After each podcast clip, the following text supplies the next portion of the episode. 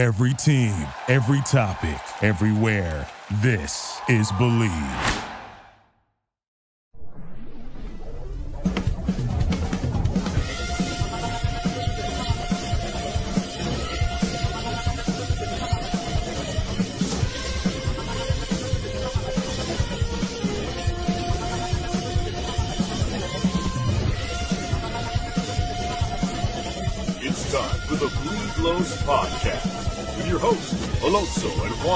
Alicia Del Valle, and the babyface gimmick in the sky, Roger.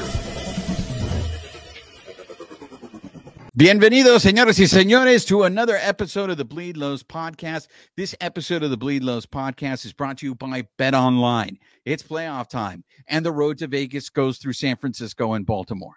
Bet Online is your number one source for your playoff football odds, stats, trends, and lines. With everything from point spreads to hundreds of player performance props, head to Bet Online today. Stay updated on all the action. Bet Online, where the game starts. Bienvenidos, sangrones. I know you guys are always on our kissy because we start late, and I think we actually either started on time or we were early today. But as you can see, uh, we got a packed house today. So joining us on the show is first timer is uh Jeeho Yoo from the Yonhap News. He's going to give us all the information that we need to know about the Seoul series and the Dodgers going over to to Korea. And I don't need to introduce this guy because I know all you Dodger fans, you know him. So I'm going to leave it up to him to to talk about what he wants to talk about but we're very excited. Joining us officially now, a friend of the carne asada, Clint Pasillas. He's got a new show. I know you guys have already been listening and watching it. All Dodgers. Clint, ¿cómo estás? Bienvenido, my friend. Hey, I am I'm thrilled. This is something that is way, way, way overdue. Uh, you know, life life gets hard, life gets in the way, Dodger baseball gets in the way, or that's what we focus on. We're all talking a lot about the same things, but I'm happy to be here. I appreciate uh, the the uh, the olive branch of the uh, the the invite to the carne asada because I'm hungry.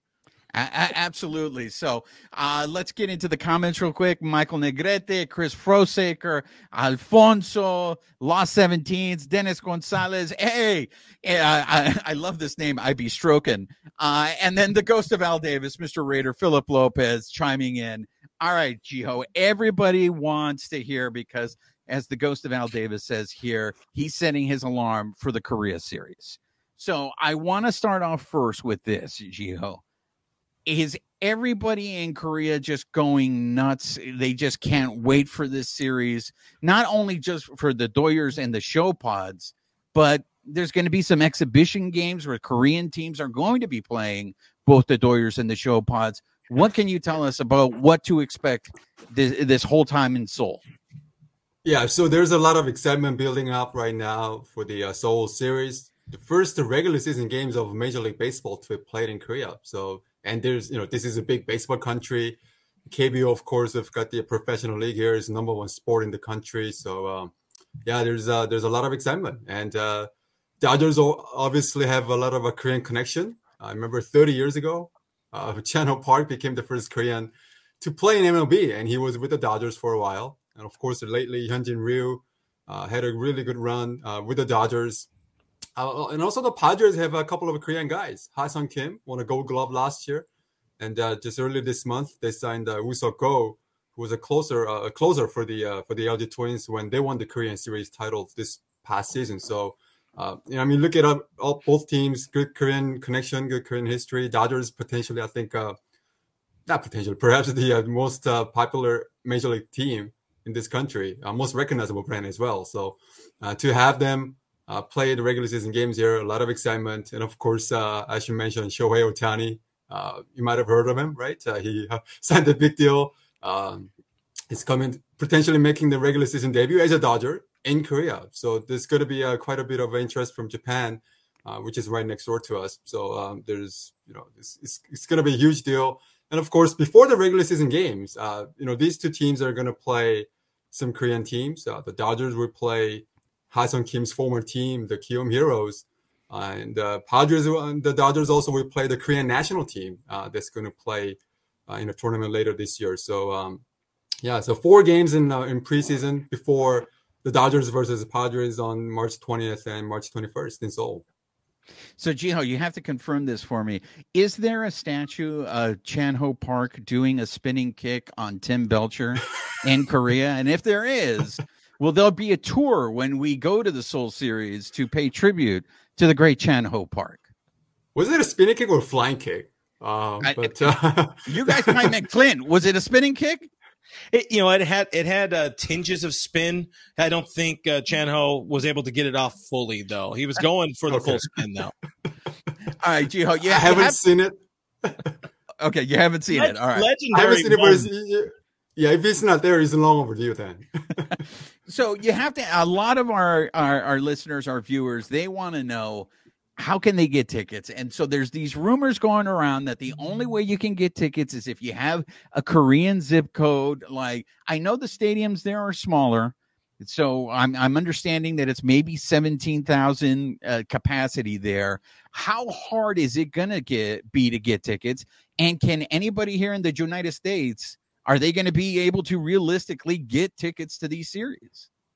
Yeah, like I, you know, I really hate to break this uh, to the audience, but that's going to be virtually impossible to get tickets if you're not in Korea, if you're not a Korean resident, if you don't have a Korean mobile number. So basically, we've got this uh, streaming service called Coupang Play. Uh, they are the official marketing and presenting partner of the series. So this is the official name of the series is Seoul Series presented by Coupang Play.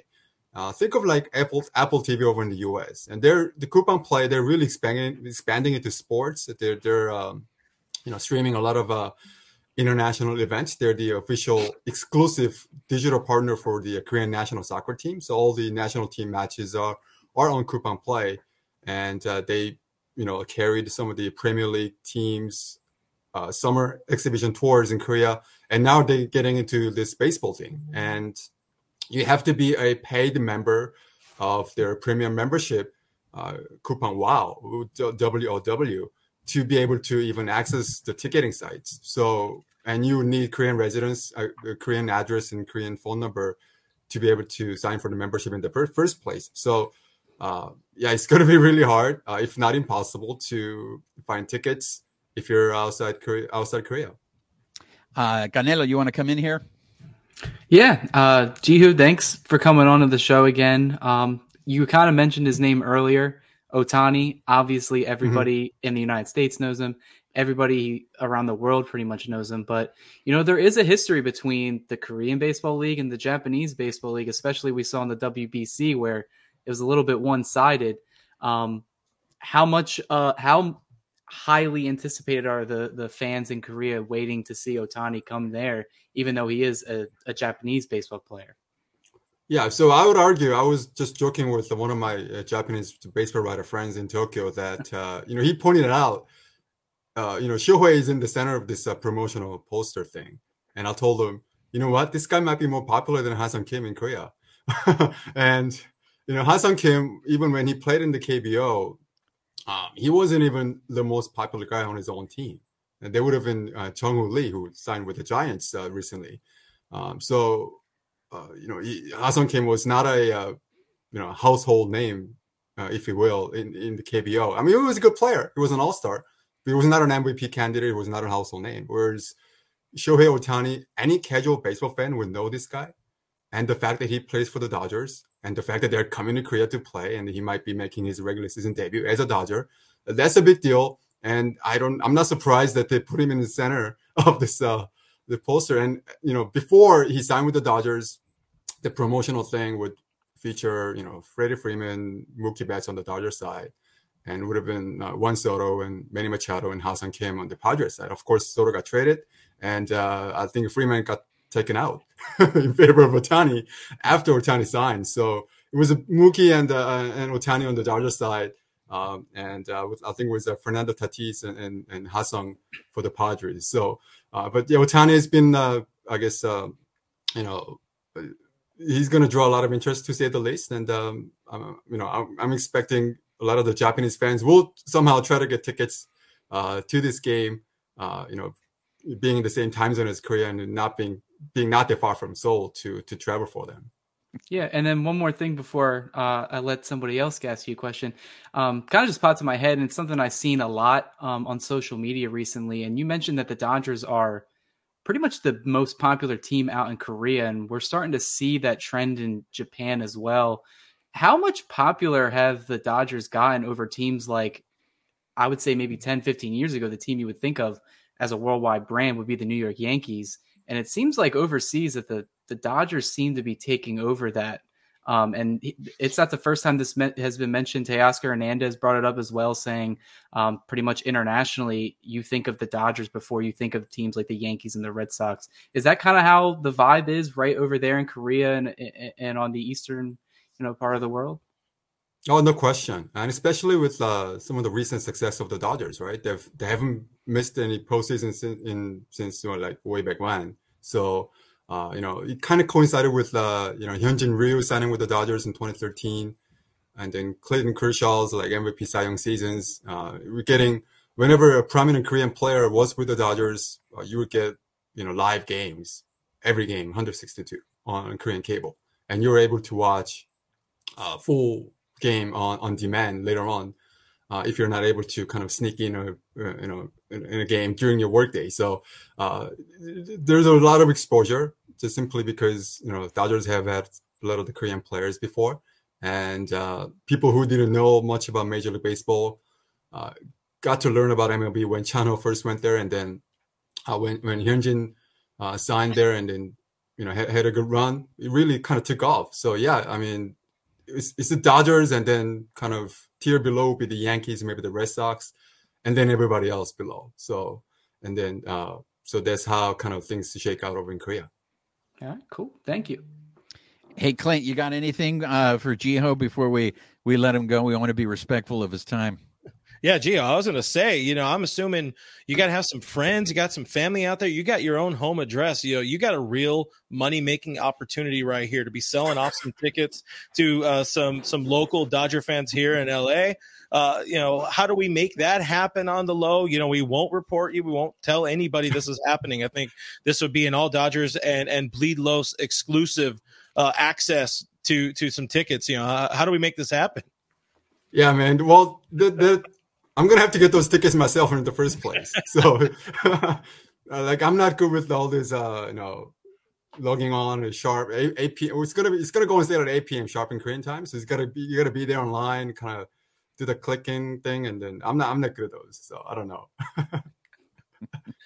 Well, we'll all be even, up. I mean, even if I were, I wouldn't be telling you guys. So that's that's that's very fair. We're gonna know. We're gonna see like uh, you know you're gonna see the little Instagram drop of him just kind of laying on his uh, digital tickets or however that goes. Throw it in our face, you know, at least. Okay. Absolutely. Look, Jeeho, we we really enjoyed having you on. We hope this is the the first of many visits that you make to our show. As you can see, we are now international. We uh we we're the melting pot, I think, of sure. all the the the Dodger Universe uh, podcasts. Uh, before I let you go, there are some comments here on the chat that uh, we want to throw out to you. Um, I, I got to call out Chris Frosaker because I love this uh, this comment that he made in terms of Chan Ho Park, and that is. I think Chan Ho Park tried Sweet Chin music to Tim Belcher. That's right. Shawn Michaels ripped off Chan Ho Park. I think we're going to have to go back to that. Uh, there is a question here from Alfonso. Does South Korea have a preference on a Major League Baseball team? I think you hinted at it. Has it become officially now the Dodgers? And before the Dodgers, what was South Korea's MLB team of choice? No, it, was. It's been the Dodgers for as long as I can remember, and uh, I don't know how big of a deal MLB was before Chan Ho Park signed there. So it would have been really a sort of a small cult following of baseball uh, before Chan Ho signed there, and then when he moved over, uh, we started getting games live on Korean cable. That's when it really took off, and that's when the Dodger brand really started growing. So I don't know what it had been before Dodgers, but for for the good chunk of the last thirty years, I think it's been the Dodgers. And who cares before the Dodgers, right, Jeeho? yeah, sure. all, right. all right, so we're gonna let Jeeho go. He's gonna go to the YouTube now to see if we talk shit on him. But we uh, we really appreciate you having, and like I said, you have an open invitation. You break any news, anything you want to tell us. If you find a way to to give tickets, maybe uh, feel free to come on, Jeeho. Thank you very Yeah, much. Clint, for- Clint, Clint is going to be the first one to know if I get if I get tickets. all right, then we'll, we'll defer to Clint. okay, All right, thank you, Jeeho. thanks. Uh, so I want to. Uh, we had Clint on the show here, guy, and I can see all the love that Clint's getting uh, uh, on the live. Appreciate Before it. we start talking about Dodger stuff, Clint, I do want to talk about your show, uh, All Dodgers, and I, I don't know how much you want to get into it, but I mean, everybody here knows where you came from. But going on your own, Clint, how does that feel? Were you nervous, or was this a move that was long overdue, and you were looking forward to going on your own? you know that i mean that's a yes and yes and yes definitely nervous the first day uh firing off live it did not hurt that Shohei Ohtani signed with the Dodgers, not the Toronto Blue Jays. That was a massive boost for the brand. Um, but yeah, no, it was, it was definitely uh, you know a lot of um, a lot of nerves, a lot of hand wringing, a lot of uh, just trying to set up every little dumbass thing behind me as perfect as you can. Anything to buy yourself more time before actually hitting that button and, and seeing how it goes. But you know, the outpouring of support from people was incredible. You know, you guys as well. Um, you know, I, I it's obviously I gave up on social media for a while, just being so knee deep into what I was doing before.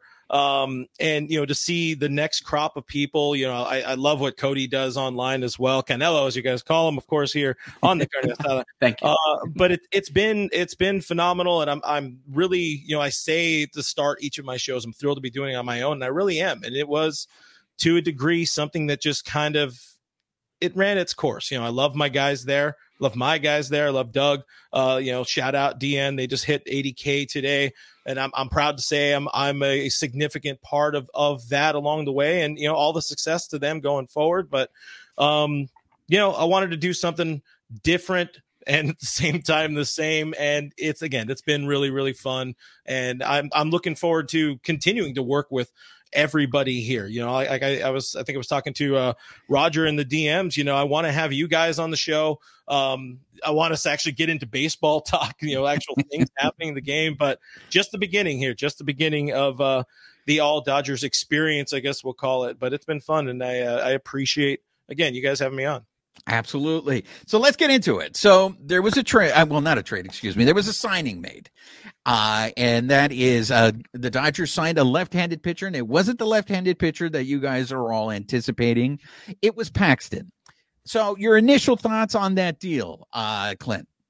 So I was live as it happened, and I've been live while a couple of these things have happened. Uh, the Yoshinobu Yamamoto signing happened, and you're like, "Are people fucking with me?" I don't know if we're allowed to cuss on there. People are people. Absolutely, we are. Yeah. Are these fuckers fucking with me on the on the chat here? You don't really know what's happening. And sorry to our our partners. I believe we are partners now, or, or- and uh, uh, share that that uh, I don't know lineage, whatever you want to call it, but as that happened, you're like, holy crap, this is happening. And it's a whole lot less, of course, with somebody like James Paxton. But I love the deal. It, it, it hits exactly what this team needed. You needed to have a lefty in that starting rotation. You needed to have one more arm because to go into the the into opening day with Emmett Sheehan as your number five, as as okay as he was, I don't feel super comfortable with that guy being your number five guy for the first few months and and then you know them letting the rest sort of shake out. And of course, you'll see plenty of Gavin Stone and Nick Frasso season is definitely here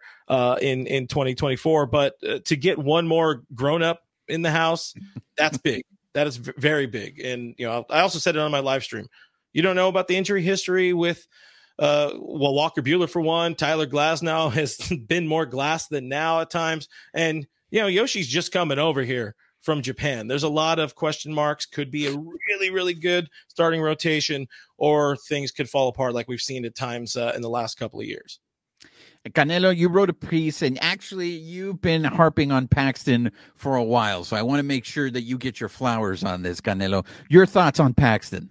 Yeah, you know, when we were doing the trade deadline episode last year, I threw around Paxton's name. You know, I wrote a I wrote a piece saying, you know, what are some starting pitching options that the Dodgers should get, and Paxton was one of the names that was they were heavily rumored with. Um, he had a really good first half of the season.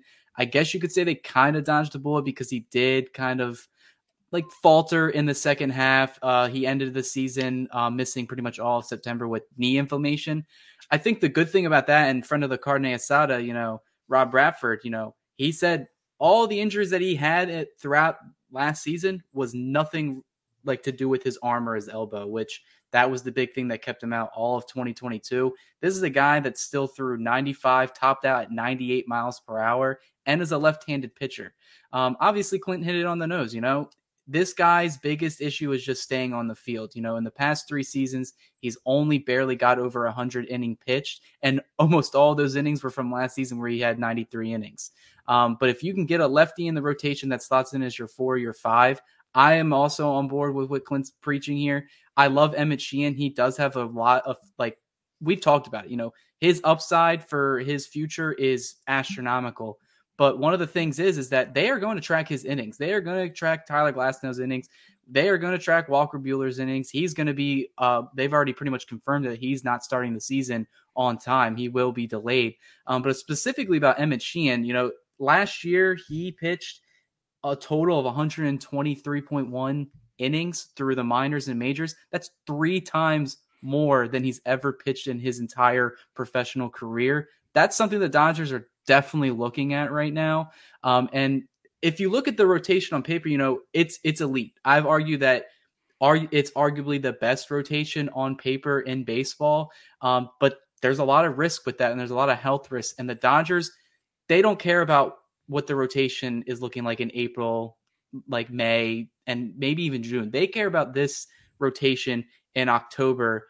And if they can get all of these guys healthy and then possibly Kershaw coming back healthy in August, if he does pitch this year, that's what they want right now. And Paxton, if he can stay healthy, he is definitely a guy that can give them, you know, look at 2019. He was an innings eater for, I believe he was on the Yankees or, or the Mariners that year. Um, he was that guy and the Dodgers really just need him to be that guy. If you can get that out of your fifth spot in the rotation, golden. And it's a one year deal. There, like like I said, if it's a one year deal, it doesn't matter if it goes it blows up in their face. You know, it was just a one year commitment. We like to harp, you know, on the Noah Syndergaard deal last year, but we weren't committed to it, and he ended up getting shipped to Cleveland, which is probably the worst thing to happen to anybody. So um, I, I'm excited for the signing, and like I said in the article I posted, I don't think they're done. It. I really think um, I'm going on David Vassegh's route. I think they probably got at least one or two more moves left in them in terms of pitching. So, um, and it's going to start ramping up in these next couple weeks, hopefully.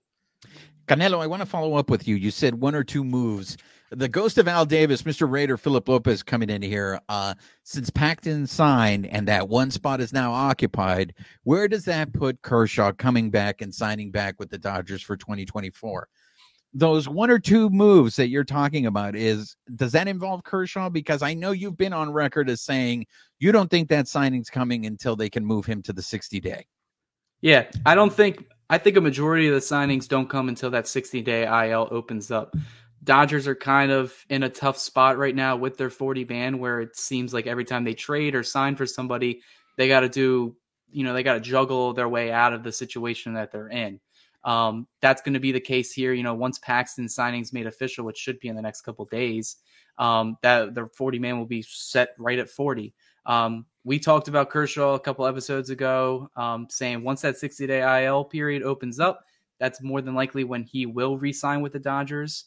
Um, there's going to be a couple other guys that are getting moved to the 60 day IL as well. You know, Dustin May's definitely one. Tony Gonsolin's another. Those two guys, Gonsolin's more than likely not coming back at all next year. And Dustin May, you know, we saw them try to get Buehler back and he didn't make his debut at all. That's probably the situation May's in right now as well. So that frees up two spots right there. Um, and then I saw a couple people saying Andy Pages, you know, he could be a potential guy to put on the 60 day IL. Um, he is coming off a shoulder surgery.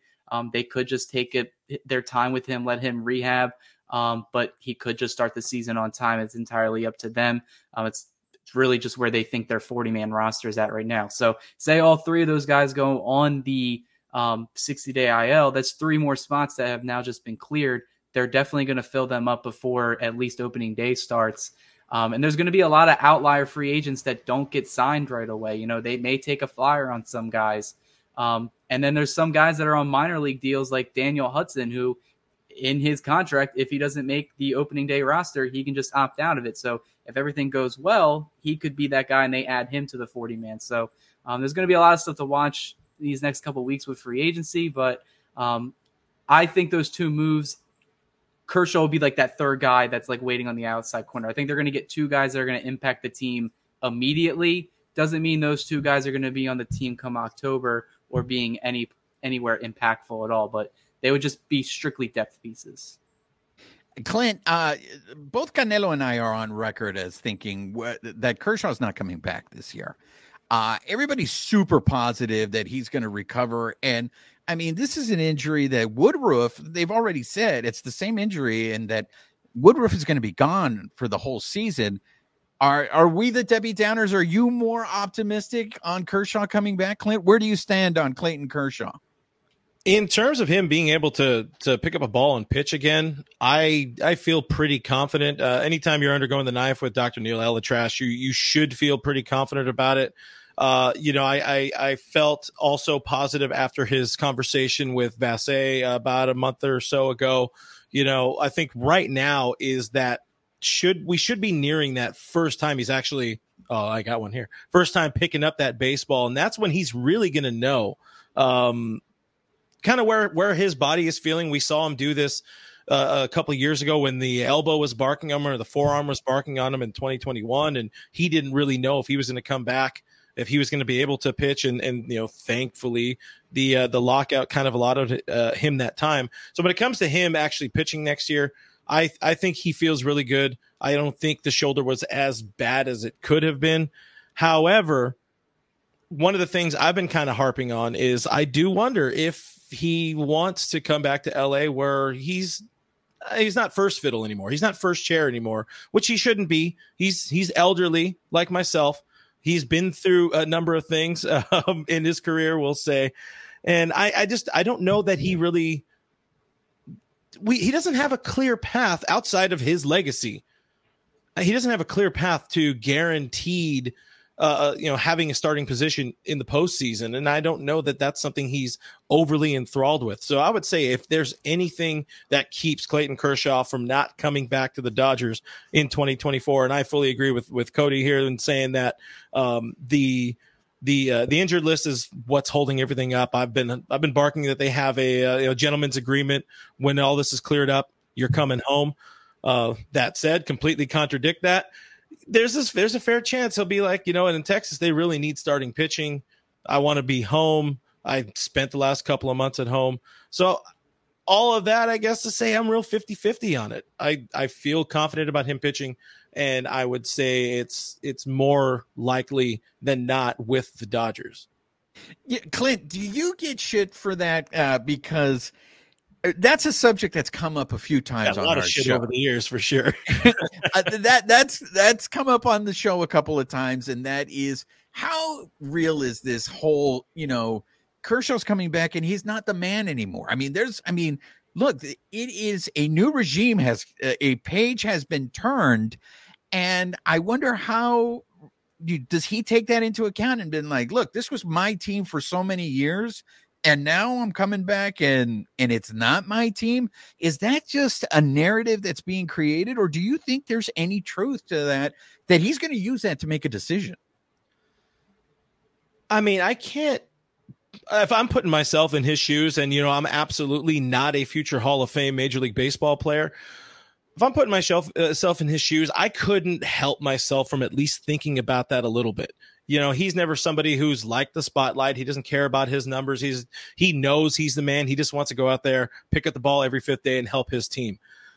But there's the human condition and to kind of what has he always told uh told me? He told media he's told fans he's told all of us you know i don't want to keep pitching and feeling like i'm hanging on. I want to go somewhere and win. Well dodgers have it when it comes to going somewhere and winning but he wants to not just feel like he's there going along for the ride. And in LA, again, you kind of feel like maybe it's it's sort of going along for the ride.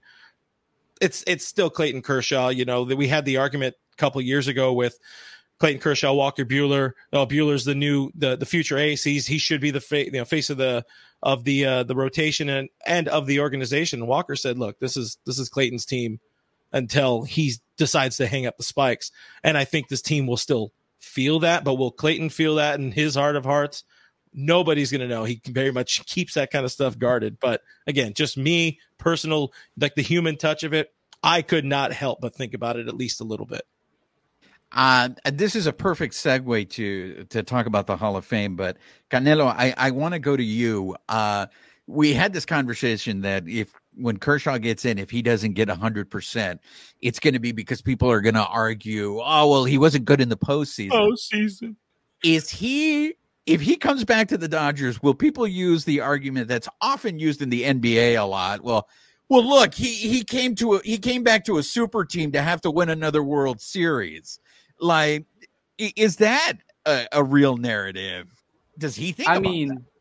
I mean, I don't think he thinks about it, but to put it in perspective, someone because Billy Wagner didn't make the Hall of Fame, someone put out a tweet where it was like lowest ERA in the live ball era, and it was a bunch of relief pitchers, and then Clayton Kershaw was like smack dab, like second or third on the list.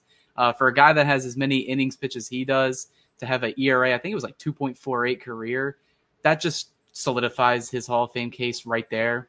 Um, it should be unanimous. You know, we've talked about all the time, but somebody is going to hold probably something against them, something in the postseason, something along those lines.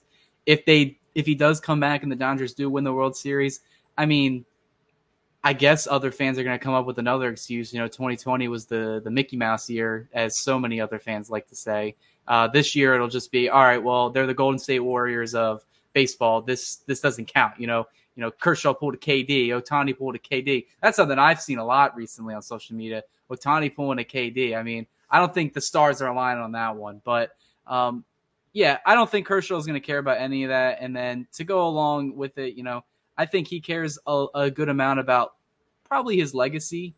Um, and I think there is something to it for him to finish his entire career with the Dodgers. Um, a lot of people that have been close to Kershaw but can't speak like through his mind. They have also suggested that, you know, him finishing out his career fully through with the Dodgers means a lot more than him ending his career saying in Texas, where does he really want to go out in another team's uniform? And, you know, the Rangers, you know, I don't really think that's a perfect fit right now anyway. They they're struggling to get Jordan Montgomery back. They also have like two pitchers that, you know, Max Scherzer and Jacob DeGrom.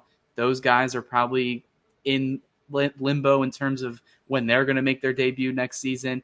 I don't think the Rangers are financially fit or roster wise ready to take on another guy who is at best making his debut in mid to late August. Um, because you know that that division is still very competitive. You know the Mariners maybe selling off a lot of their assets. The Angels, from for God knows what reason, they are still trying to remain competitive. Um, and then you know even like the Astros, you know, they just signed Josh Hader. Unfortunately, I was preaching the Hader train here on on this show. Um, but they they're bottom of their bullpen, and they're probably going to go all in this year because they have a lot of free agents coming up in the next year or two. Um, so it, it's an extremely competitive division. So even though the Rangers just won the World Series, it is extremely hard to win back to back titles in any sport, but baseball is probably the hardest. And they are not even guaranteed to make the postseason next year, in my mind. And that's saying something about this their division. So I, I do think Kershaw comes back, but um, just because it it's good for the storyline, it's good for the Hall of Fame resume, you know. Uh, I, I want to talk about the Hall of Fame. I, I want to get Clint's uh, opinion on this. So, three people got into the Hall of Fame. I, I thought it was going to be four. I, I thought it was going to be four, but three people got in. Former Dodger Adrian Beltre, uh, Joe Mauer, and um, uh, Hel- Helton got in. So um, I want to start off with Beltre first because Clint, I, I know you have some thoughts here on seeing he's going to go in as a Texas Ranger, but your overall thoughts on on Adrian Beltre. Uh, to me, in, in my era, I mean, obviously I'm older. I got into baseball a little bit later, but for me, that is the guy that got away. I'm sure the next generation is going to look at Corey Seager. Uh, you know, go 10 years back, it's going to be Pedro Martinez. But knowing that that Beltre was just coming into his own. This was a kid who who you know he he battled the injury bug. Great piece by I think it was Mike DiGiovanna on LA Times before they gutted everything this past week. um, about the the whole you know Adrian Beltre experience and and you know coming up as a 19 year old, the whole um, the whole issue with hey, what is his age and all that kind of stuff. But the fact that this was a dude that got away because of bad ownership, bad decisions. He was there, he wanted to come back, but you know Paul DePodesta did not have he had his hands tied behind his back by McCourt and. It, all over the place. I have a lot of different thoughts on it, but it just I'm happy that this dude got in Eh, there's there were few better for the game of baseball. One of the better people to watch. A great ambassador to the game was Adrian Beltre, and he deserved it. And I'm happy he's the first ballot Hall of Famer. Should have been 100%, but we we don't see those ever for some reason. Uh, but yeah, you really do wish it would be in uh, it, with a Dodger cap on that plaque, but sadly, it did not happen. And I agree I'll, I'll just throw it out there and I'll throw back to you guys. I agree that, yeah, you know, the first couple of years of his career weren't that pretty by the stats, but again, he was just coming into his own. And if it wasn't for a juiced up Barry Bonds, would have been the National League MVP in 2004. Uh, before we, I want to interrupt this because uh, we're getting a uh, an update here. Apparently, there was an earthquake and I don't know if there was an earthquake because we were going to talk about the Hall of Fame and people were anticipating my shit takes on the Hall of God Fame. God knew. God knew Juan. um, but yeah, if you guys can let me know where this. oh, okay. So DJ Jesse is saying it was in San Bernardino, maybe four point five. I don't know if that was the epicenter. I didn't feel anything. I'm just checking. It might have been another Dodgers signing, so I'm making. I'm checking the Twitter to, to see. All right, Babyface is on it. it, hey, let us know it. where you guys are representing the Dodgers earthquake tonight in the chat. there we go. Uh, so the the, the Beltre thing and Canelo, I don't know. You may be too young for this, but Clint, that that breakout season that he had, a lot of people were attributing to that injury that he had, and it was forcing him to change his batting stance. It was forcing him to stay back. If by some you know revisionist history, the Dodgers did re-sign him, do you think he would have? Because after that, he went to the Mariners, and I know a lot of it was that stadium messed yeah. with his numbers and all that stuff. But if he played his whole career with the Dodgers, would you anticipate Clint him putting up the Hall of Fame numbers that he ended up doing? I mean, I think with where he was at in his career at that time, you know, again, the injury really helped him stay back, changed his entire approach at the plate, and and that work he was doing at the time with Tim Wallach, that really set him on that eventual Hall of Fame path. Definitely, the Green Monster helped get him back on track. Nobody wanted to play at Safeco at that at that uh, era, I guess we'll say. I mean, we'll, we're never going to really know what happens, but I I feel like there are enough there were enough pieces coming together for Belly in his career, the OG Belly to me in his career at that point to keep putting up the numbers somewhere. I mean, it's not like he was bad in Seattle; those were pretty damn good numbers.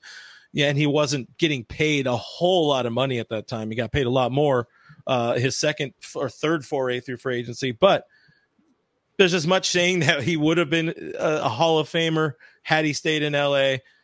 Saying the uh, saying the other way, but in my heart, I feel he he definitely would have um, he would have continued on that path. He would have continued figuring it out, as it were.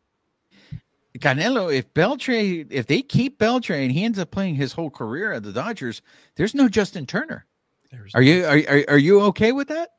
See, this is the part you know in life. You know, everything happens for a reason. So, not to be philosophical for you guys, but you know, it sucks that he didn't play his entire career as a Dodger. You know, me, I'm the obviously the youngest one here, so I grew up.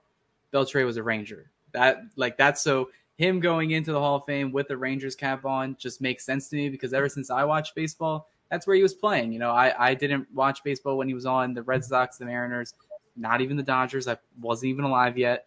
Um, but here's the thing it, it, life happens, you know. He went through his journey. I watched a, a video on YouTube. I forget who it was, um, but they basically were saying, you know, he was one of these Hall of Famers that, you know, he had okay like early years, but then it was like 30 onward was when he just turned it up a notch. Um, and that doesn't really happen often. Usually, a lot of guys have really strong starts and then they kind of plateau once they hit their 30s, and then it's a it's a steep decline. But because of the numbers they put up in their first like six, eight years in the show, they were just valid enough to get them into the Hall of Fame. So um, it's cool to see Beltre the way he, you know, when he was on the Rangers, you know, he made that, in my opinion, you know, that those teams relevant, you know, back to back World Series with them. Um, it sucks that he ended his career when they were in the midst of their like endless rebuild. Um, and then they ended up winning the World Series like a handful of years later after he was gone. So, um, but yeah, like I said, I'll remember as a Ranger. You guys are a little bit different because you guys watched him play on the Dodgers. Um, but you know, I like Justin Turner too. You know, I think he was a good piece of this team. If he stays on the Dodgers throughout the entire year, you know, we're talking about alternate timelines here, like different stuff's happening. So um, I'm not trying to get no Marvel MCU, Marvel Cinematic Universe over here. So uh, I'll just leave it at that. Uh, I want to go to the chat real quick because uh, if you make a wrestling reference, you know your comment is going to get read. So uh, Pablo just said in regards to the earthquake, um, it's the natural the natural disasters coming for Juan for his Pucamania post. Uh, uh, now would be a good time uh, for those of you. The natural disasters was a a tag team with the earthquake and typhoon. So Pablo, that's a that's a great pull there, and I'm just going to be quick. We're going to go back to Dodger talk, but I do just want to recognize that it was the 40th anniversary of Hulkamania, which I refer to as Pucamania. And for years, I've had to live with the trauma of that guy burying wrestlers because he refused to do business. He's a showboater. He had lust for Elizabeth. We can't deny it. it. It's obvious. Go back and watch the videos. He was the luster. He wasn't the Hulkster. And I, I I know that a lot of you feel the same pain that I feel, but for 40 years, we've had to deal with this guy lie to us. When he said, say your prayers, you know, take your vitamins. Vitamins, you mean steroids, sir? You know, the, the, the guy had to cut his shirt so he could rip it. Go back and watch the videos. There's a little cut at the top of his shirt here so he could rip it. Supposedly, this guy with 24 inch pythons needed to rip his shirt in order to to to to rip. No, no, no, no. Look, I I just I feel bad for those, but you guys are all in my thoughts. And um, uh oh, it, it's gonna. Hey, Casal, if you're friends with Hulk Hogan, and and I'm please let it get back to him. We'd love to have Hogan come on the show and have this conversation with him. Louis, you are pre- you are preaching, my friend. You are preaching. Macho Man and Ricky Steamboat. It was the greatest match of all time. Absolutely. WrestleMania 3. Just an option, fire take. That's right. So I know there's people out there that agree with me. They're just afraid. They're afraid because let me tell you, he showed his true colors when he turned on Sting and Lex Luger and the rest of WCW and he he went to the to the black. That's who Hogan was. There's no coincidence that the guy picked the colors yellow and red because he was yellow. And all the Ham Eggers and all the humanoids out there they will agree with me. Chris Frosaker over here. Hogan is a bum. I just want to say, I know this was a tough time for a lot of us. 40 years of having to to listen to this. We're gonna go back to Dodger talk, but again, anytime you throw in a wrestling comment, your your your comment is going to be read. Clint, by any chance, are you a fan of the male soap opera? I, I never really caught my fancy, but I feel, and I don't, I don't know if this will translate to you guys, but feel like you needed an explosion for that. I don't know if it made it through. It just, it felt right. I appreciate that, sir. uh, uh, let's go back to this Hall of Fame talk because there were two other people that got into the Hall of Fame. For me, Adrian Beltre was the no doubter. I, I knew he was going to go in there. I saw someone in the chat say that he was uh, that he was the only person that should have gotten in. Now, I know that people here uh, disagree with my take. I want to get comment that one. Did you comment that? I, all I'm saying is this, and that is for me, the Hall of Fame should be reserved for no doubters. First ballot. You know, if you get in on the first ballot, it's either he's a Hall of Famer or it's not that that's the way I look at it. So I'm gonna before I throw to you, Clint, I just want to throw this out there to support my argument as to why I feel this way. Including Mauer and Beltre, who were first ballot Hall of Famers who got in, there have been 60 players that have gotten into the Hall of Fame on the first ballot. There is a total of 273 players in the Hall of Fame. I to me, this is what the original intention of the Hall of Fame was, in my opinion, was for the elite.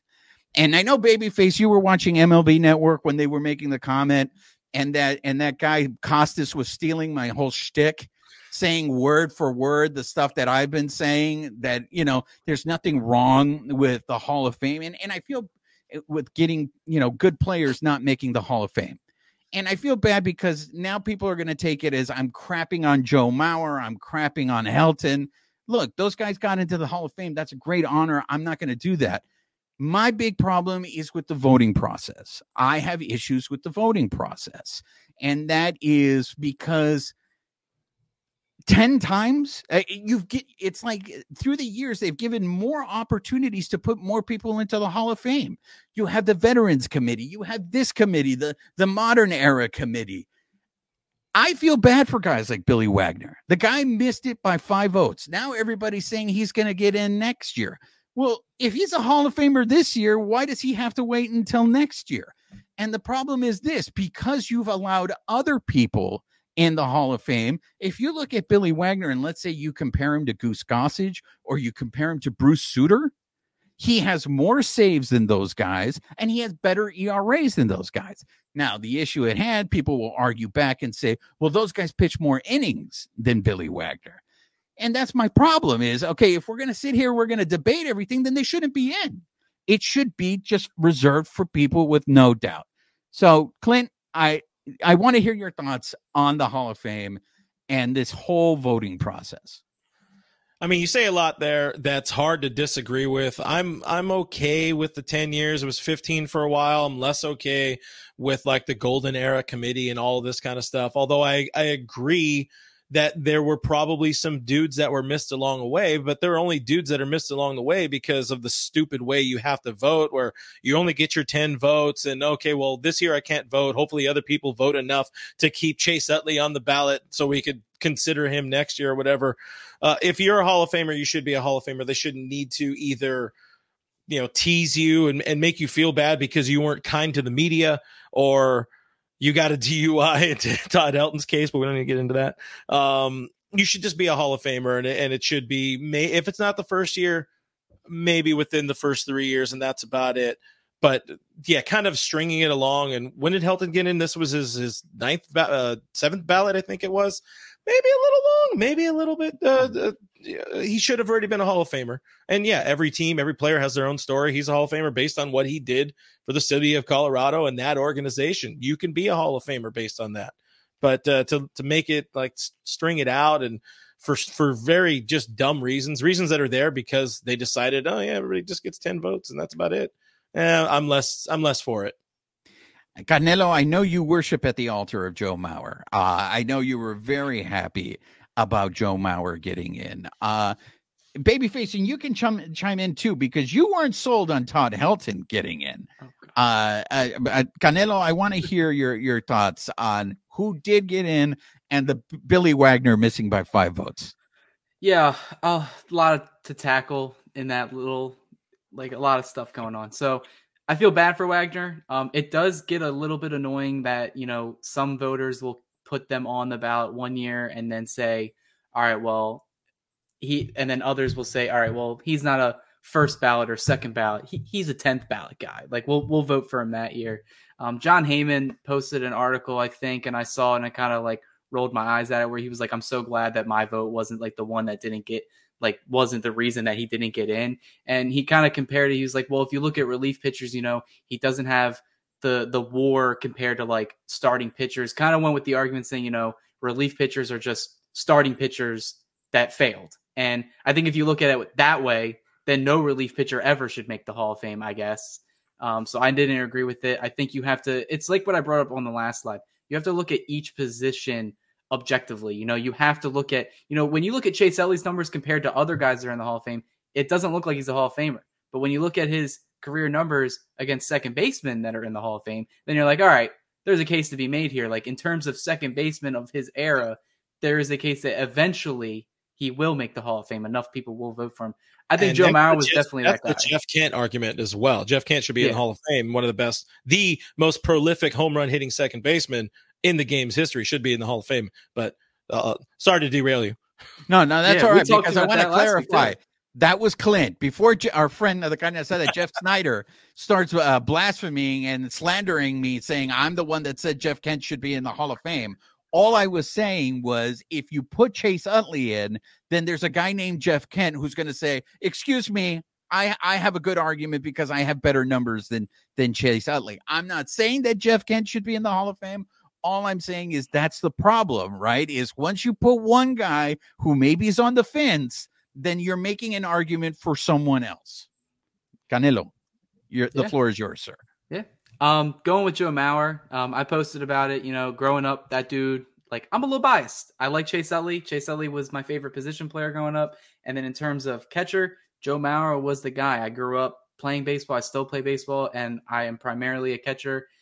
He literally was the best hitting catcher. Um, he was one of the most highly touted prospects. You know, there was that whole thing where is he going to commit to football? Is he going to come to baseball? He chose baseball, goes to the Minnesota Twins, gets an MVP as a catcher. You know, unfortunately, the catching position is just a demanding position in sports. It's probably the most demanding position in all of sports next to like a running back in the NFL, you know. And we saw as he got towards the end of his career, you know, he just couldn't do it anymore. They ended up moving him to first base because of injuries. And, you know, we've seen even, you know, the Giants, you know, Buster Posey retired early because of injuries, because of concussions. You know, it is a demanding position, but objectively, if you look at other catchers that are in the Hall of Fame, Joe Mauer is statistically one of the better catchers to ever play um, baseball. So I think it was great that he got in. You know, it was a huge discussion like about a couple months ago where they're like, well, is he going to be a first ballot? So I was pretty surprised to see that I, I believe he got like well over 80% of the ballot. So um, it seems like a lot of other these uh, Baseball Writers Association guys they they agree with me there. Um, and then Helton, this is the this is where everyone's gonna start disagreeing with me right now. I preached it last week. I thought Todd Helton is a Hall of Famer. Um, Roger was texting me back and forth saying, "Well, he played in Coors," and I said, "Okay, well that doesn't matter because if you look at his away splits, got the numbers." In 4,612 road plate appearances, he had a slash line at 287, 386, 469 with 142 home runs. This dude was a lead away from Coors. Obviously, playing at Coors, his numbers did go up a little bit. But I think it's like what Clint kind of went on. You know, if you look at the Rockies' history and what he meant to that team, with how elite of a hitter he was, um, there the case was pretty much easy to be made. And you know, he's been on the ballot for quite some time now. Um, so because based off percentage points, you, you we knew he was going to get it eventually. And that's the same thing people have been talking about Chase Utley recently as well, where you know his first year on the ballot, he's at like around thir- I think he had like thirty percent or just under thirty.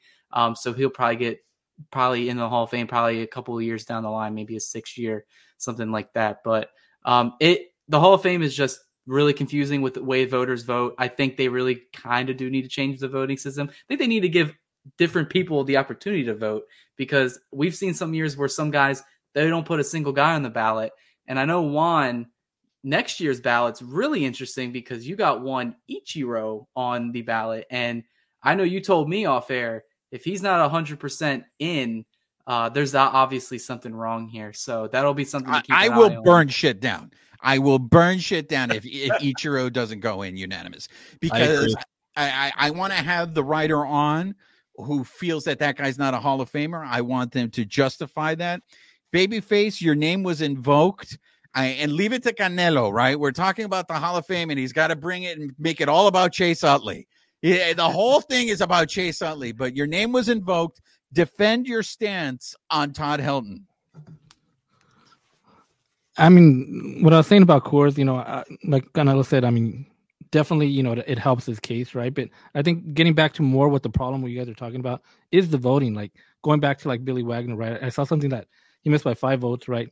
And there was like a couple people that just voted for like two people, didn't use all ten, right? And there was some people that had him on last year, and then they didn't put him on this year. It So this he, year, yeah. if he would have got those those five votes, he's in, right? So I think that's where the problem is. Like, if you're gonna vote, I mean, you at, at least vote for everybody, right? Or I mean, I think that's where the problem's at. You can't just like, you know what, I'm not gonna vote this year. because there's, there's been guys that, you know what, screw it, I'm not voting this year, and they have a vote and they don't do it. So I think that's where the issue's at, and I think that's what's got to be fixed. Yeah, I thought it was actually interesting, and I did shoot this text to you guys where they did an update on the ballot when about 209 of them were made public, and we talked about it pretty in depth. Was Gary Sheffield? He was like at that time he was like 0.5 percent of making that criteria. Obviously, when we saw all of them were put in, he was a little bit lower than that. And then I believe it was his last year on the ballot, so he just missed out too. So I was when you were saying, "Yo, you thought it was going to be four players to get in," I thought at one point it was going to be if it wasn't Wagner, it was going to be Sheffield, which would have been awesome to see because you know we talked about him so in depth, but um, it just sucks that he barely missed as well along with Wagner. I mean, the thing with Wagner too is I think he'll get in, right? You should you should get He'll in get next in year, next right? year, probably, yeah. Like when we've said this before, Wagner gets in, that means Kenley Jansen is getting in. Here we Whatever, go. five, six Here we from go. Kenley I Jansen, disagree. Kenley. Jansen will be a top four on the saves list by the time he's done. I think he's Yeah. getting in. Uh, I I I, I want to get to Dennis Gonzalez's comment just because when when will Mike Scioscia get his due with the Hall of Fame? Dennis, there is no bigger Mike Scioscia fan than I, but Mike Scioscia is not getting into the Hall of Fame. I, I to me, when you ask me what a catcher is, I I would show you a picture a picture of Mike Scioscia. Unfortunately, his bat was just not there uh, for him to get into the Hall of Fame. Uh, Clint, do you agree? Disagree? I, yeah, I agree that there's there should be a Hall of Very Good, and you know the Dodgers kind of made their own makeshift Hall of Very Good with the the Legends of, of Dodger baseball, where Mike Scioscia got uh, inducted, but no, Scioscia's not a Hall of Famer. Bulldog is is maybe close, but is not a Hall of Famer. Fernando, because of the story and what this man meant to baseball globally, it's a it's a fucking shame he's not. It's a farce that he's not in the Hall of Fame. But you could also say the same thing with the number. I mean, Pete Rose not being in the Hall of Fame. Yeah, okay, whatever. Yeah, he he bet on some team after bet on his team after his, his playing days. But now you know that spurs a whole other uh, opens another uh, can of worms there. But uh, to the question, no, Mike Scioscia not a Hall of Famer. Hall very good. Hall of important, not not fame.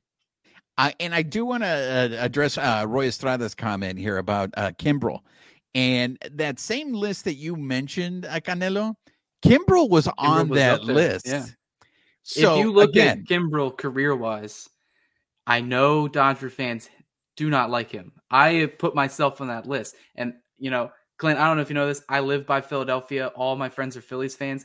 They got the Craig Kimbrel experience, especially this postseason. So they all have him. Th- If they see him in public, they're throwing a cheesesteak at him. That's all I know. So, but you look at his career wise, you know, postseason's different. He's on that, he's kind of on that Kershaw wave, you know when he was on the Red Sox, they didn't even let him close out the World Series. You know, they said, "Hey, we're putting in Chris Sale to close this bad boy out." Um, I mean, the Braves didn't let at- him face Uribe, right? yeah, yeah, they didn't let him do anything. And but if you look at his career in the regular season, he is one of the best relief pitchers of all time. You know, and he was electric in his first couple years with the Braves. Um, he was really good with the Padres for his short period of time. He was really good with the Red Sox. And, you know, he's been bouncing around team to team now, where last year he was an all star. He was an all star for the Phillies. Um, he will, no doubt, in my mind, be a really good pickup for the Orioles as well. And it's like what Roger said.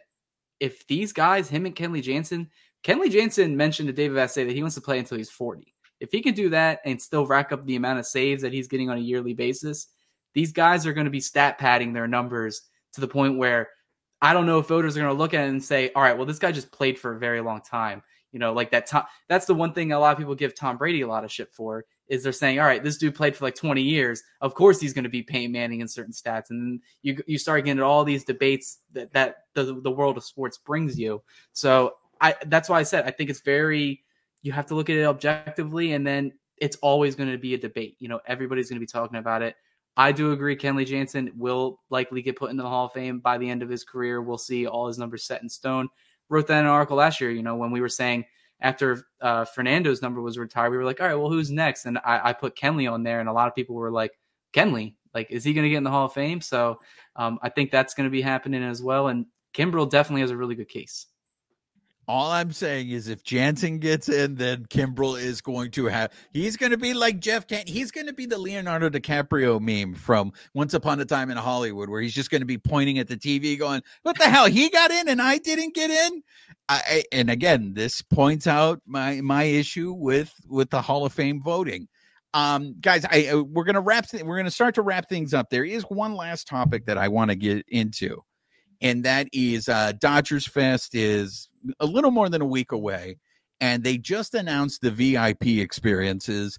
And I don't know if you guys have seen the ticket prices or the prices for these experiences, but I know everyone is. I already saw it, but I know everyone's already, you know, saying, uh, blame blaming Ohtani that they got to pay for Ohtani's contract. Correct me if I'm wrong, babyface, but come in here all the money, all the proceeds from Dodgers Fest go to the Dodgers Foundation. So the Dodgers aren't pocketing any of this money, right, babyface? No, that's that's correct. It's all for the charity. So this is so they got rid of in previous years, right? They've had like those autograph sessions, right, where you see those big old long lines. To, and I don't think like last year was like sixty bucks, and you'd get like usually a player or two. So they've changed that up. They don't technically have that, so they have these you know they have a, a lunch with Ethier, and you know they have a, they have some meet and greets where you get to go see a couple of players. But that one's two fifty now, so you can go and you know get the autograph, get a picture or whatever. But I think those are going to be more limited now. Maybe you know maybe hundred or so, 150, 200 maybe tops on that. But you know some of the traditional stuff, the running the bases, you know they do have a they do have a Fernando Valenzuela tour, which seems kind of interesting, but but yeah, it's, it's going to be a little bit different. But yeah, all the money does go to charity. Um, but it is going to be, you know, like different this season. Clay, what is your overall impression of Dodgers Fest? You know, I I I liked FanFest. I think they nailed it last year. Their first year being able to do it out in the new Centerfield Plaza, people going into going onto the field. I don't know if their intent was to, you know, limit the fan the amount of fans going to uh, to Dodger Stadium for this. I don't know why you would want to do that because it's just it's free money for you either way. But um, uh, I I don't I don't quite understand the the decision making behind just cranking up the prices for everything. Especially again, it's not going to you know as as my old co-host Doug McCain calls it the Ohtani fa- the Ohtani tax, the Ohtani fund. There, this is not paying off Shohei. You're not paying off Yoshinobu Yamamoto. This is going to charity, and you know you make you might be able to get a little bit more if it's in the 10 to 15 bucks range, a $60 range it was before instead of 250 bucks to whatever it is, watch Andre Ethier eat or however that goes. Love Dre Day, but come on now. Uh, Canelo, um, I mean, we knew it was coming, right? They, they weren't going to miss the opportunity to try to make money. And I think they kind of, you know, dodge a bullet a little bit by saying, hey, it's for charity. But is this just a glimpse of what going to Dodger Stadium is going to be like this year when we go to the concession stand, when you try to go and buy anything at Dodger Stadium?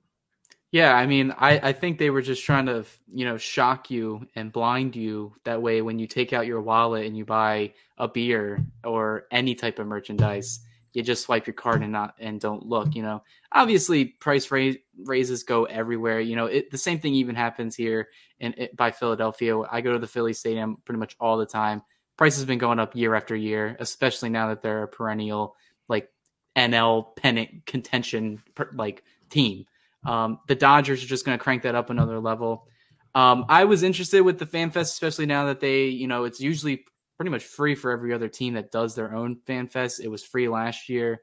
Um, I thought that they were doing the price to do crowd control to get at least not as many people in, especially with the amount of people that they sign. You know, when you get Ohtani and Yamamoto, you're getting pretty much all those bridge Angel fans that were only in it for the Ohtani experience, they're coming over to Dodger Blue, baby. And they would probably want every chance to follow him. You know, Ohtani is like a band himself. He has groupies. They they follow him across the nation. So, um, and there there was even talks about that with the news. They were saying, you know, where if Ohtani when he was choosing between the the Blue Jays and the Dodgers, they were like, well, where's he going to go? Are you going to follow him to Toronto? And and these fans were like, yeah, we're, going to go to Toronto. We're going to go, watch and play on a regular basis. So those are the fans that the Dodgers are anticipating coming in. So you know they gotta they gotta do the you know the fire regulations. You know they can't let too many people in the stadium. So I think that's what the prices were for. In terms of like the experiences that they got there, it kind of does suck that they don't have the autographs that at a cheaper price for a lot of these fans. Um, just because that's something that's extremely you know like hard to get in person. Um, but I don't really have anything else to really compare it to because the Phillies don't do a fan fest, unfortunately. But um, I would say it's just to limit the amount of people that they want to come in because of how popular the team is right now. So, so these are the meet and greets, the 250 each. As you can see, three of them are sold out already. So, the 250 You obviously to tell me isn't a that problem. Alex Vesia, Ryan Yarbrough, and JP that session number two is not sold out? Not yet. I'm You can still get your ticket. Who's a fire icing? Uh, yeah, I mean it's it's it's going to be interesting as, as some people have been pointing out here in the chat. There are reports that it's supposed to rain that day. So if Oh, it sure. does rain, are you guys still going to show up? Is I mean, wh- Well, it'll, this- it'll be canceled if it rains. uh, it- did they say that? It says it on the website. Yeah. Wow. So that because it's just days. Look, guys, let's not uh, let's not forget here. We're just a little over two weeks away from spring training for pitchers and catchers reporting. And I, I lied. I, I want to end on this on, on a couple of things because you guys have put it in the chat. The number of high profile high profile free agents that are still available with a little more than two and uh, more than two weeks before spring training starts. And uh, l- let me start there before I go to the next thing. Clint, I, I feel like we saw this last year. Is this just a new trend now where we're going to see teams just trying to wait out players to bring down the prices? It sadly feels that way. This is the this is you know people waiting out the Boras tax. If we're gonna bring up more taxes here, because you know the Boras tax is one of those things you always have to to worry about. But I uh, I, I was listening. I think you guys were talking about it last week. Um, the the 2000 or the the 2021 uh you know the the crazy free agency before baseball shut down that was really fun and you know Yeah. lent it lent itself to what we see in basketball nfl and all that mainly basketball and i don't i don't watch uh, baseball through and through but i think that would be a lot more fun than just kind of waiting around for you know weeks and weeks of mlb network talking about where is cody bellinger going to sign? Here are the options you know and then we just keep you know going on about the same damn thing. Nobody wants blake snell but he's the most coveted free agent right now.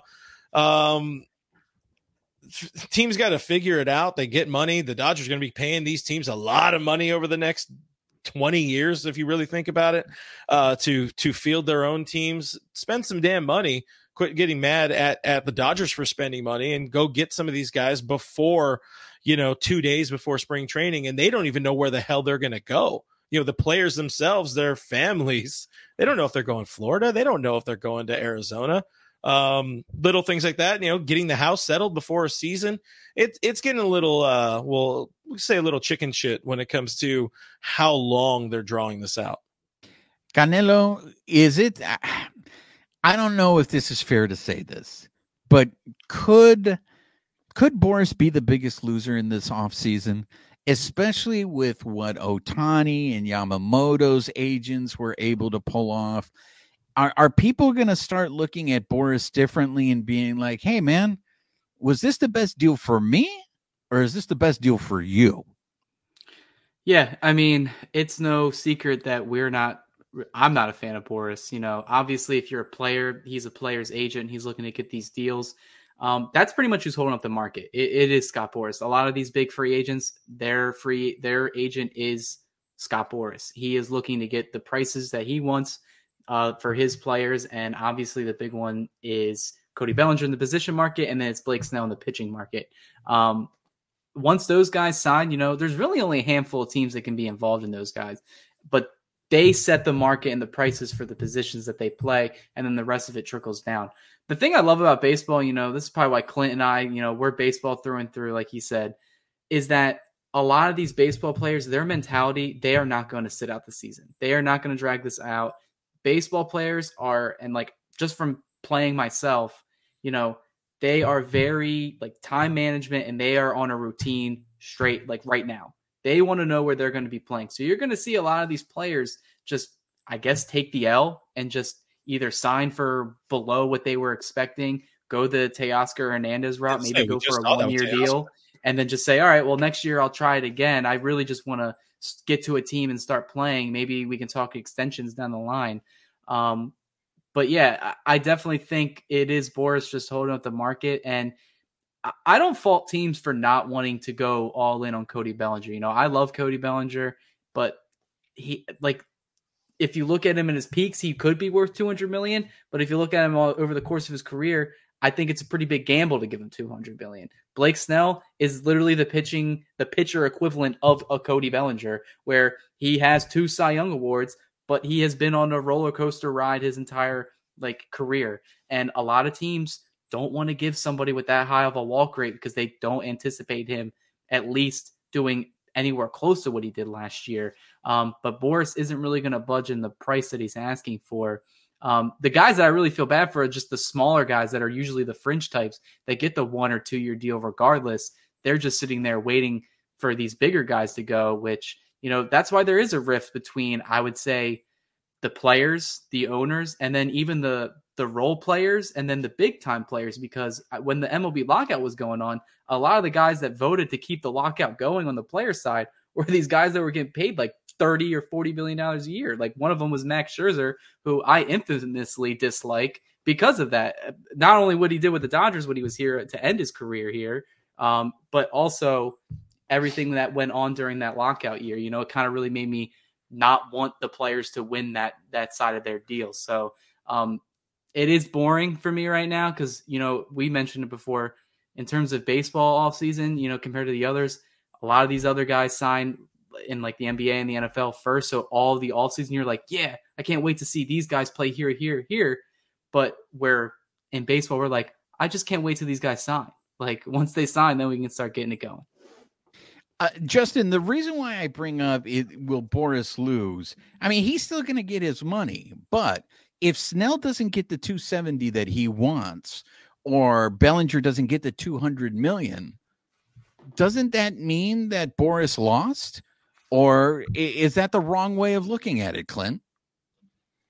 I mean, he has a uh, he had a stable of very flawed superstars for sure he he had a massive win a couple years ago with uh your boy um wait he wasn't an Aaron Judge guy but anyways they had a massive win in the in the uh the 2022 uh 2022 2023 off season and this year yeah he had some guys but he just didn't have the top shelf booze at the bar. He had that really good kirkland booze or whatever.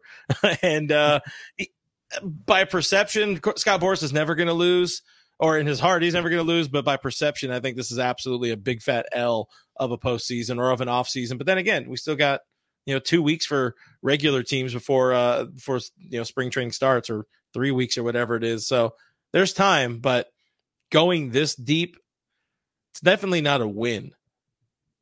Uh, Canelo, I want to end the show with this. You saw something about Sasaki that you think is a developing story.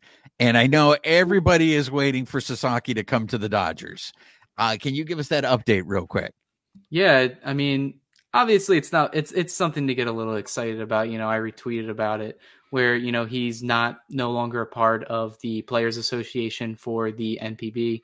Um, it's kind of surprising over there. It seems like he really does want to come to the United States, not specifically the Dodgers. Obviously, he's going to be rumored to come here. Um, and the Dodgers have shown extremely high interest in acquiring him um, whenever he is officially posted. Um, but yeah, it is definitely something that's you could keep an eye on. Um, obviously, nothing's going to happen this winter.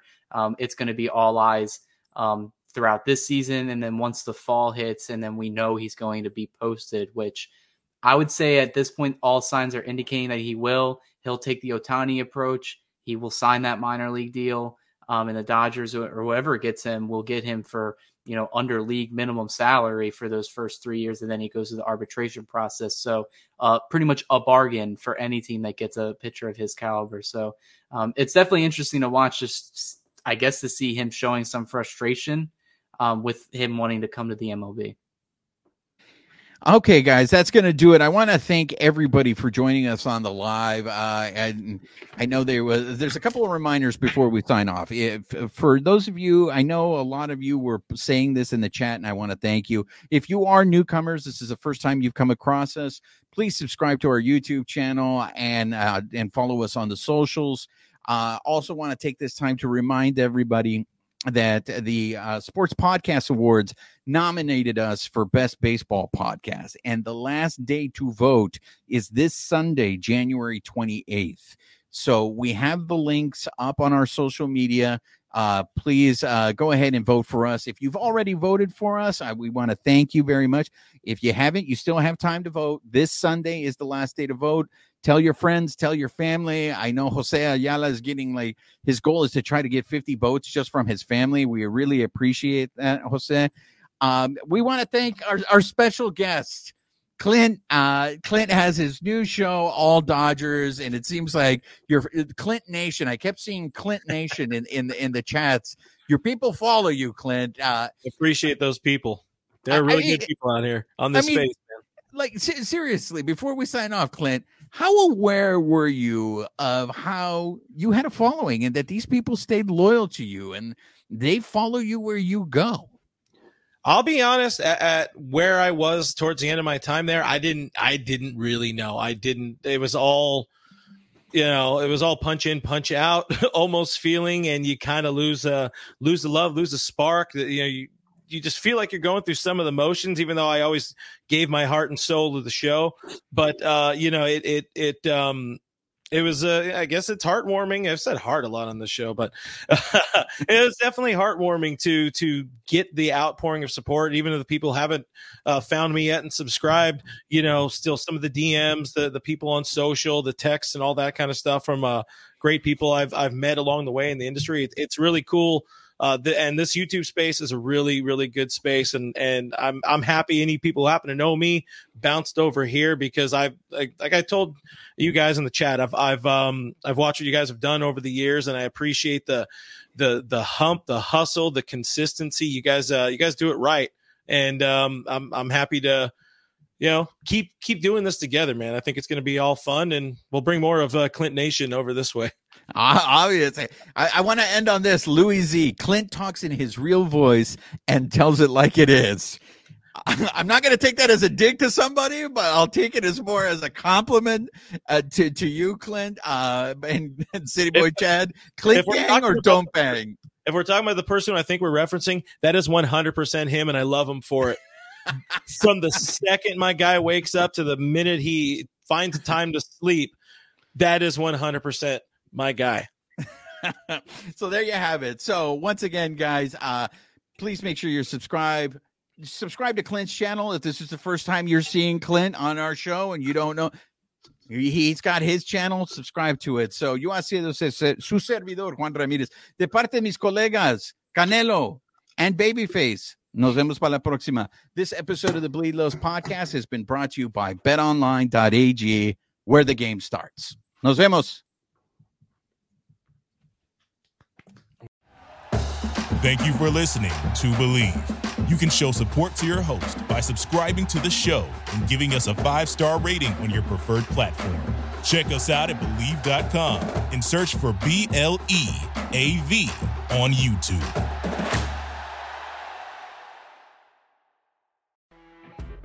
You know, when you're listening to a true crime story that has an unbelievable plot twist that makes you stop in your tracks? That's what our podcast, People Are the Worst, brings you with each episode. I'm Rachel. And I'm Rebecca. We're identical twins who love true crime cases that make you say, didn't see that coming, and we hate the people responsible for them. Listen to People Are the Worst now on Apple, Spotify, or wherever you get your podcasts.